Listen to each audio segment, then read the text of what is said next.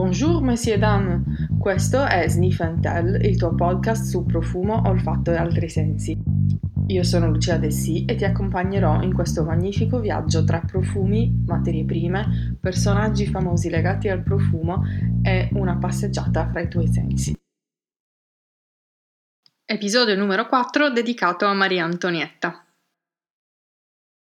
Negli episodi precedenti ci siamo ritrovati con Maria Antonietta nel suo Petit Trianon, che è stata una costruzione già presente nella reggia di Versailles dedicata a Madame de Pompadour eh, e dopo regalata da eh, Luigi XVI alla sua sposa Maria Antonietta per starsene in pace, circondata esclusivamente dalle sue dame d'onore. Lui andava a trovarla ogni tanto, ma non si è mai fermato a dormire. Eh, in questo periodo Maria Antonietta commissiona anche un altro profumo, un profumo un, che sia un profumo virile, per un uomo altrettanto virile ma molto gentile. Eh, Jean-Louis Fargeon non fa domande esegue gli ordini e produce questo profumo. Quindi abbiamo due profumi molto, un profumo molto importante che è in realtà questo Parfum du Trianon che come ho annunciato nel precedente episodio ha già il sentore, l'odore di una fine non tanto bella, eh, complice la presenza di questa tuberosa. Nel frattempo Jean-Louis Fargeron, che aveva anche rischiato la bancarotta, perché dovete sapere che i nobili erano ricchi sì, ma lasciavano un sacco di debiti, non pagavano mai i loro debiti, era riuscito a superare questa fase di, insomma, di crisi ehm, esportando all'estero i suoi prodotti. In tutto questo era molto facilitato perché il governo in quel periodo di crisi eh, voleva proprio facilitare le esportazioni, quindi per lui ponti d'oro. Era riuscito quindi a organizzare il suo commercio all'estero, fuori dalla Francia, che gli consentiva di andare avanti eh, nel suo paese, a Parigi, nonostante tutti i debiti che non venivano saldati eh, dalla nobiltà. Le cose andavano talmente bene per il profumiere che aveva deciso di acquistare delle proprietà in una zona di Parigi vicino a dove la regina aveva acquistato lei un altro palazzo, Saint-Cloud, eh, e in questa zona lui riesce ad ampliare suo, la sua attività eh, con un vero e proprio laboratorio di chimica e di produzione di materie prime. Lui qui produceva la violetta, aveva imparato, stava imparando nuove tecniche di estrazione, eh, aveva la tuberosa, il gelsomino e poi eh, una particolarità, eh, aveva una, un'orangerie, quindi una coltivazione di alberi d'arancio da cui riusciva a recuperare la famosissima essenza di neroli, cioè di fiori di arancio amaro. In tutto questo lo aiutava il fatto che quella zona dove lui aveva acquistato eh, era tutta in espansione e tutta con eh, tipi di industrie e di commercio eh, che favorivano mm, le produzioni d'avanguardia, comunque la nuova tecnologia e quindi lui si faceva aiutare e si abita- aiutavano a vicenda per trovare nuove tecniche ehm, per lavorare ognuno nel suo settore. Jean-Louis Fargeon credeva molto nello sviluppo della, della, chimica. Lui era un chimico, ma uh, con sentimenti, se così vogliamo dire. Era un uomo di scienza, ma che riusciva a intravedere al di là della, della semplice razionalità, eh, andando un pochino più in profondità. Come avevamo detto, lui pensava già che il naso fosse effettivamente la porta della coscienza, la porta dell'anima, e quindi avevano già intuito qualche cosa che oggi effettivamente conosciamo. Nel frattempo, Maria Antonietta eh, se la spassava nel suo Petit Trianon, nel suo piccolo mondo parallelo completamente fuori dalla realtà. Eh, infatti il popolo di Parigi è totalmente in disappunto e, e la odia profondamente, come, la vede come la causa eh, della povertà della loro povertà. È chiaro che non è così. Eh, la situazione in Francia è dal punto di vista economico pessima, continuano a chiedere soldi in prestito, mh, a cambiare ministro dell'economia in continuazione senza trovare però nessuna soluzione davvero efficace per l'equilibrio finanziario il popolo comincia davvero a infastidirsi e sebbene non sia mai stata nelle grazie della popolazione francese, Maria Antonietta, austriaca, quindi nemica da sempre, dalla nascita della Francia, eh, in più spendacciona, frivola, sempre attenta solo alle mode, eh, con le relazioni extraconiugali inventate o meno. Eh, hanno detto di lei peste e corna, compreso il fatto che lei complottasse contro la Francia per affossare la Francia in favore dell'Austria.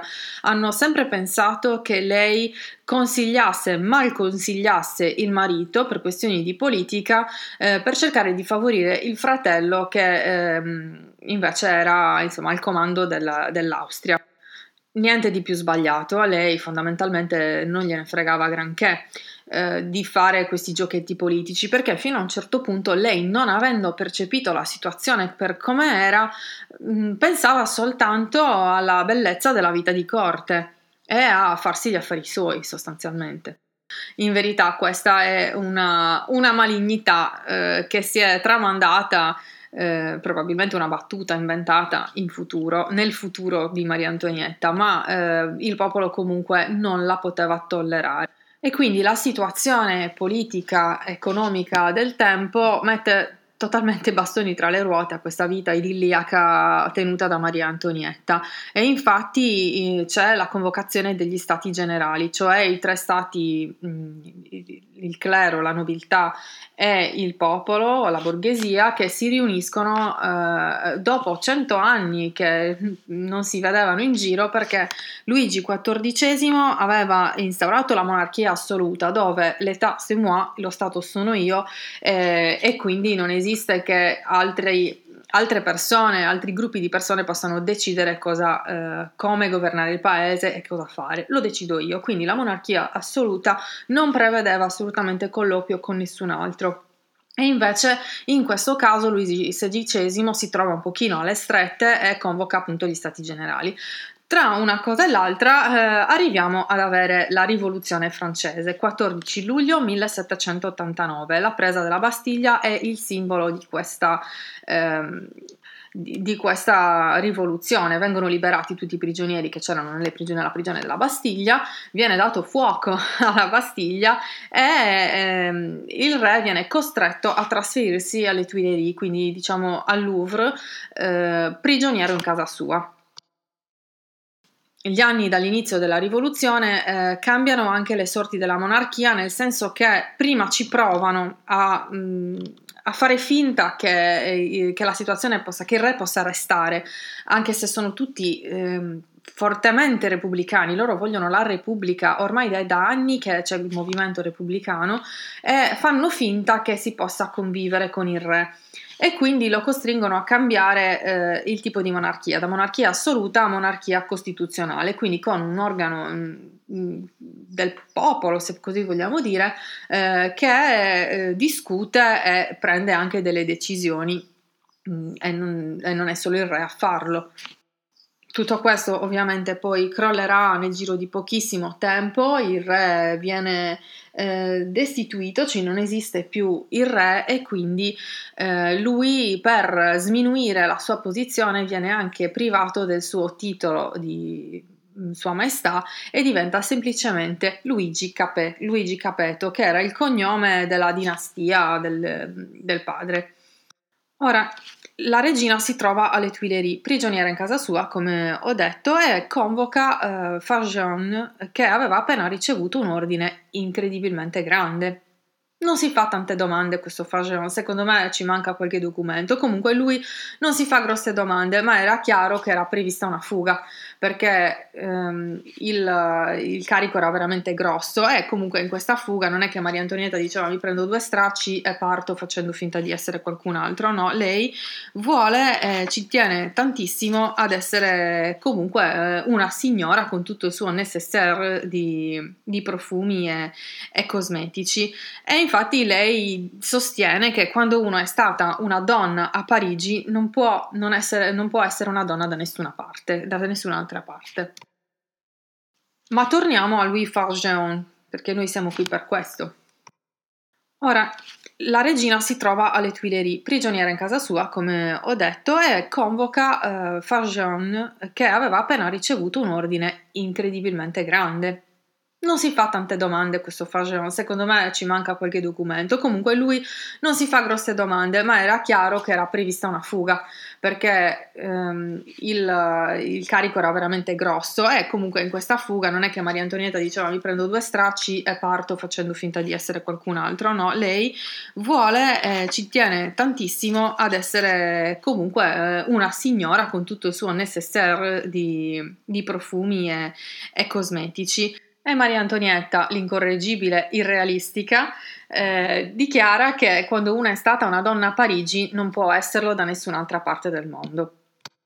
Quindi convoca Jean-Louis Fargeon alle Tuileries e gli chiede un po', ma lei da eh, borghese che cosa ne pensa di questa situazione? Lui un po' eh, dice, ma io so, ho sempre pensato che sia giusto comunque avere la libertà. Lui si mantiene sempre in equilibrio tra non voler offendere la corte ma essere profondamente interiormente un repubblicano.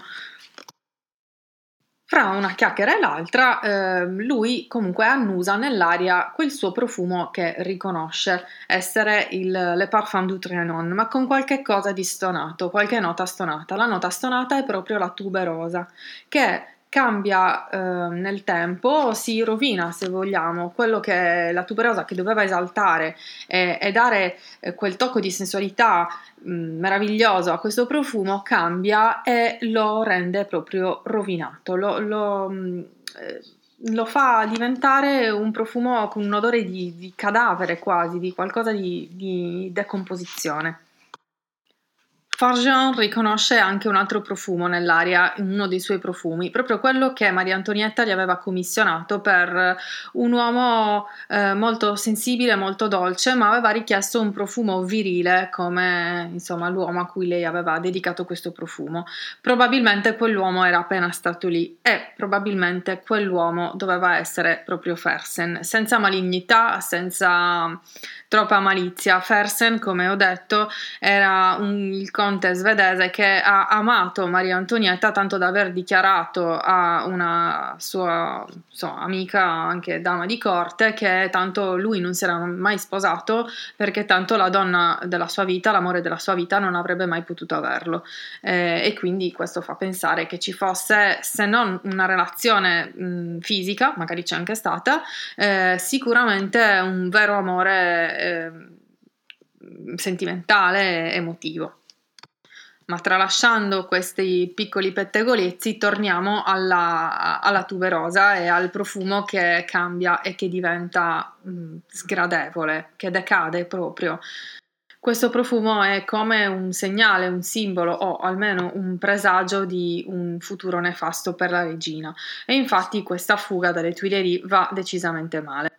La coppia dal nome falso. Monsieur Durand e Madame Rocher con i loro bambini vengono catturati a Varennes e riportati alle Tuileries, dove ovviamente le cose non possono che peggiorare, perché questi hanno tentato la fuga, non solo, il re si era messo d'accordo con le truppe prussiane e le truppe austriache eh, per tentare insomma una resistenza contro eh, l'Assemblea nazionale francese.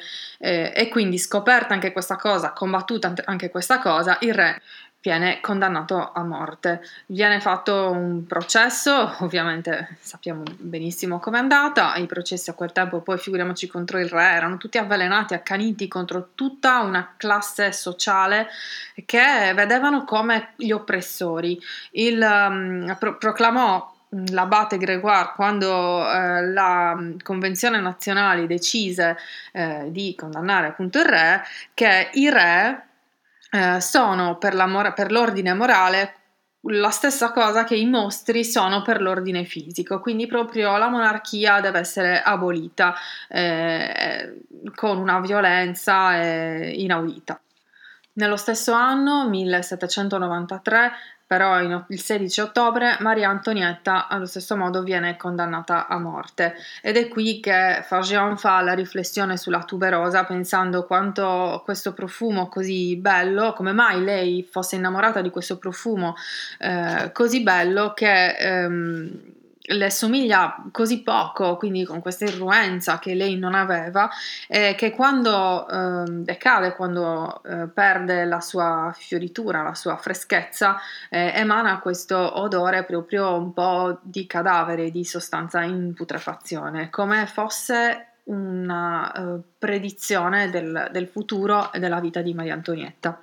Negli ultimi anni Maria Antonietta aveva completamente perso sua, il suo aspetto florido, rilassato e meraviglioso, con quelle guance che non avevano bisogno neanche di mettere il rosso, come lo chiamavano ehm, al tempo. Eh, e mm, consideriamo che lei ha subito due lutti, uno del suo secondogenito eh, per tubercolosi che è morto verso i sette anni e poi l'ultima figlia, Sophie, che è morta neanche un anno di, di, vita, prima che ovviamente venissero catturati e tutto il resto. Quindi lei era già distrutta da questi due lutti, in più nell'ultimo periodo lei era stata separata dai figli, portata nella prigione dei condannati a morte e messa contro il figlio, che a quel punto era diventato Luigi XVII il figlio piccolino di 7 anni eh, era stato plagiato per raccontare di rapporti incestuosi con la madre, per cui lei durante il processo era stata accusata anche di questo fatto, quindi di incesto. Eh, non aveva battuto ciglio. Eh, Maria Antonietta nasce regina e muore da regina con eh, molta dignità senza dire una parola, forse perché ormai era distrutta, le avevano tolto davvero tutto e non aveva più senso Ehm, non aveva più senso vivere in realtà. Fino a che ha potuto, pur incarcerata, Maria Antonietta qualcosina di cosmetico ce l'aveva sempre.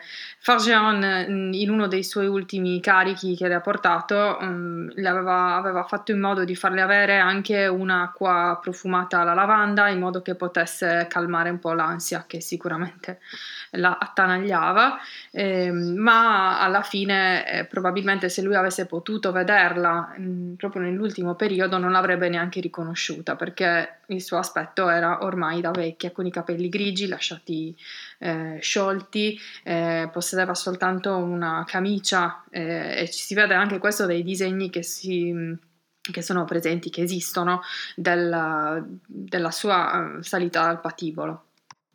In tutto questo, mm, in questa area di rivoluzione, Fagion descrive anche eh, un po' quale poteva essere l'odore di questa rivoluzione che lui mh, mm, ha tanto desiderato, ma non si sarebbe mai aspettato che eh, sarebbe finita in questo modo così sanguinoso e violento. Se il naso è davvero la porta dell'anima, l'odore della rivoluzione avrebbe avuto un'anima molto umile, con un fortissimo um, odore di sudore, un uh, odore di, di vino putrefatto, di urina e di sangue.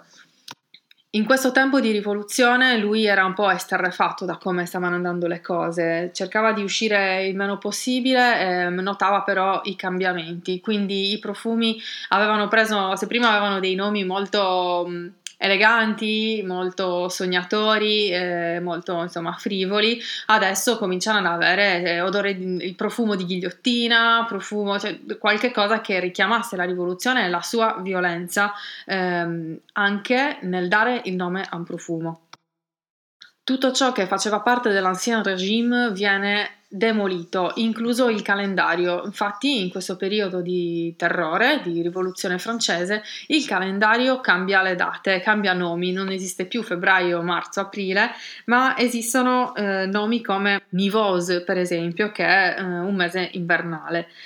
C'era talmente tanta voglia di libertà che eh, proprio si scrollavano di dosso pure i nomi, pure le parole, inventandosene delle nuove. E, diciamo che in nome della libertà la Francia era diventata, stata trasformata in una immensa prigione perché nessuno di fatto era libero di pensare quello che voleva, bisognava pensarla come eh, quelli che avevano instaurato un nuovo regime del terrore. L'odore di morte della rivoluzione eh, si tagliava a fette in quel periodo. Eh, anche Fargeon era stato arrestato a un certo punto, ha cercato di essere più invisibile possibile, ma alla fine è stato arrestato con l'accusa di aver contraffatto degli assegni e questa accusa era venuta fuori da degli assegni eh, scambiati con una famiglia americana con cui lui aveva dei rapporti commerciali. in verità poi non ci sono state delle prove mh, troppo schiaccianti per cui è riuscito a scampare farsela, anche se hanno cercato di ehm, tenerlo, insomma, di processarlo, l'hanno accusato anche di aver favorito la corte reale, di avere dei rapporti di, di complotti con la corte reale, ma non c'erano prove neanche di questo. Fortunatamente non sono stati così tanto severi con lui e l'hanno rilasciato.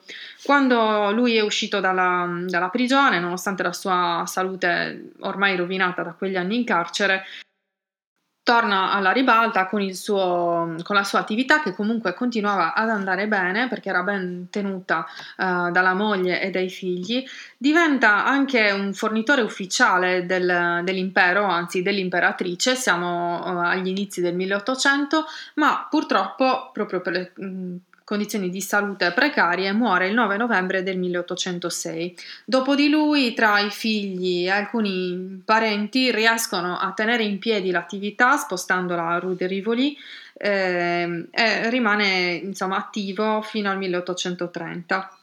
Eh, quando Frédéric, eh, Auguste Frédéric diventa mm, profumiere del, del re della nuova corte.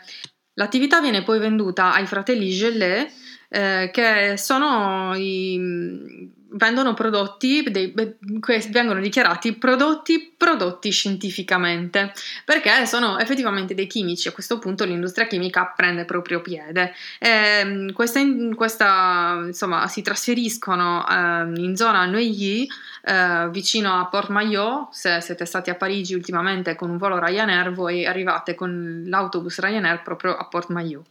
Tra l'altro, qui a Neuilly Oggi eh, c'è la sede di Chanel, tra parentesi. L'attività dei fratelli Gellet non è molto lontana dalla Orisa, che è un'altra casa profumiera che c'era già dai tempi di Fargeon giovane e infatti proprio loro avevano aiutato eh, il profumiere a, ad avvicinarsi alla regina di Francia, Maria Antonietta. Se vi state chiedendo uh, che fine hanno fatto quegli impianti di distillazione di, della zona di Sur-Seine, vorrei tanto averci potuto mettere le mani io, uh, ma in, invece a distanza di un secolo e mezzo è diventata la casa del famosissimo profumiere François Coty, eh, che eh, ha installato lì la città dei profumi nel 1904. Questa era la storia di un profumiere della fine del 1700 che ha vissuto in pieno la rivoluzione francese e ha rischiato grosso anche il suo collo. Era anche un po' di storia di una donna nata per essere regina, ma che forse non aveva le spalle abbastanza forti, soprattutto con il marito, per reggere il carico di un regno così importante. Maria Antonietta di fatto aveva abdicato già nel momento in cui aveva cominciato a rifiutare la stretta e rigida etichetta francese. Non voler far parte interiormente, intimamente di quella corona ha mh, mm, forse simbolicamente fatto crollare eh, questa dinastia. Maria Antonietta e Luigi XVI sono stati il capro espiatorio di una frustrazione enorme eh, di una rabbia incontenibile di un popolo che desiderava mh, ardentemente la libertà e che purtroppo eh, però eh, è caduto in un'altra trappola che era quella del terrore. Ad ogni modo, ehm, Maria Antonietta e Luigi sono stati di grandissima ispirazione per il mondo moderno e infatti della loro storia ne è stato fatto un cartone animato, ricordiamoli di Oscar, eh, un film famosissimo che ha vinto anche Oscar, che è Marie Antoinette di Sofia Coppola, qualche serie tv e tantissimi libri e romanzi che magari non citano proprio questi personaggi, ma certamente si rifanno intorno. Ricordo in particolare un libro che mi era piaciuto moltissimo che si chiama eh, Il segreto del millennio, ambientato in quel periodo lì durante la rivoluzione. Mi raccomando, consiglio. Abbiamo avuto modo, grazie a loro, di apprezzare anche la storia del profumo e dei cosmetici, della Parigi di quel tempo che per una certa parte della popolazione era sempre e comunque splendente e un enorme punto di riferimento, proprio come il sole lo è per la Terra. Bene, il nostro appuntamento con la storia dei profumi finisce qua. Per ora, eh, almeno per quanto riguarda Maria Antonietta, ma mi piacerebbe parlare ancora una volta della Reggia di Versailles perché è stato, come ho già detto, un polo molto importante per la moda e per i profumi. Eh, spero che questa storia vi abbia appassionato almeno quanto ha appassionato me studiarla e, mm, e leggere mh, mm, questi fatti. Tra l'altro, approfondendo un pochino anche la storia dal punto di vista politico-finanziario, cosa che in passato, quando era il tempo di studiarla, io non ho mai approfondito e non avevo proprio orecchie per sentire. Eh, ci vediamo, anzi ci sentiamo eh, al prossimo episodio di Sniff and Tell. Grazie per aver ascoltato questo episodio di Sniff and Tell.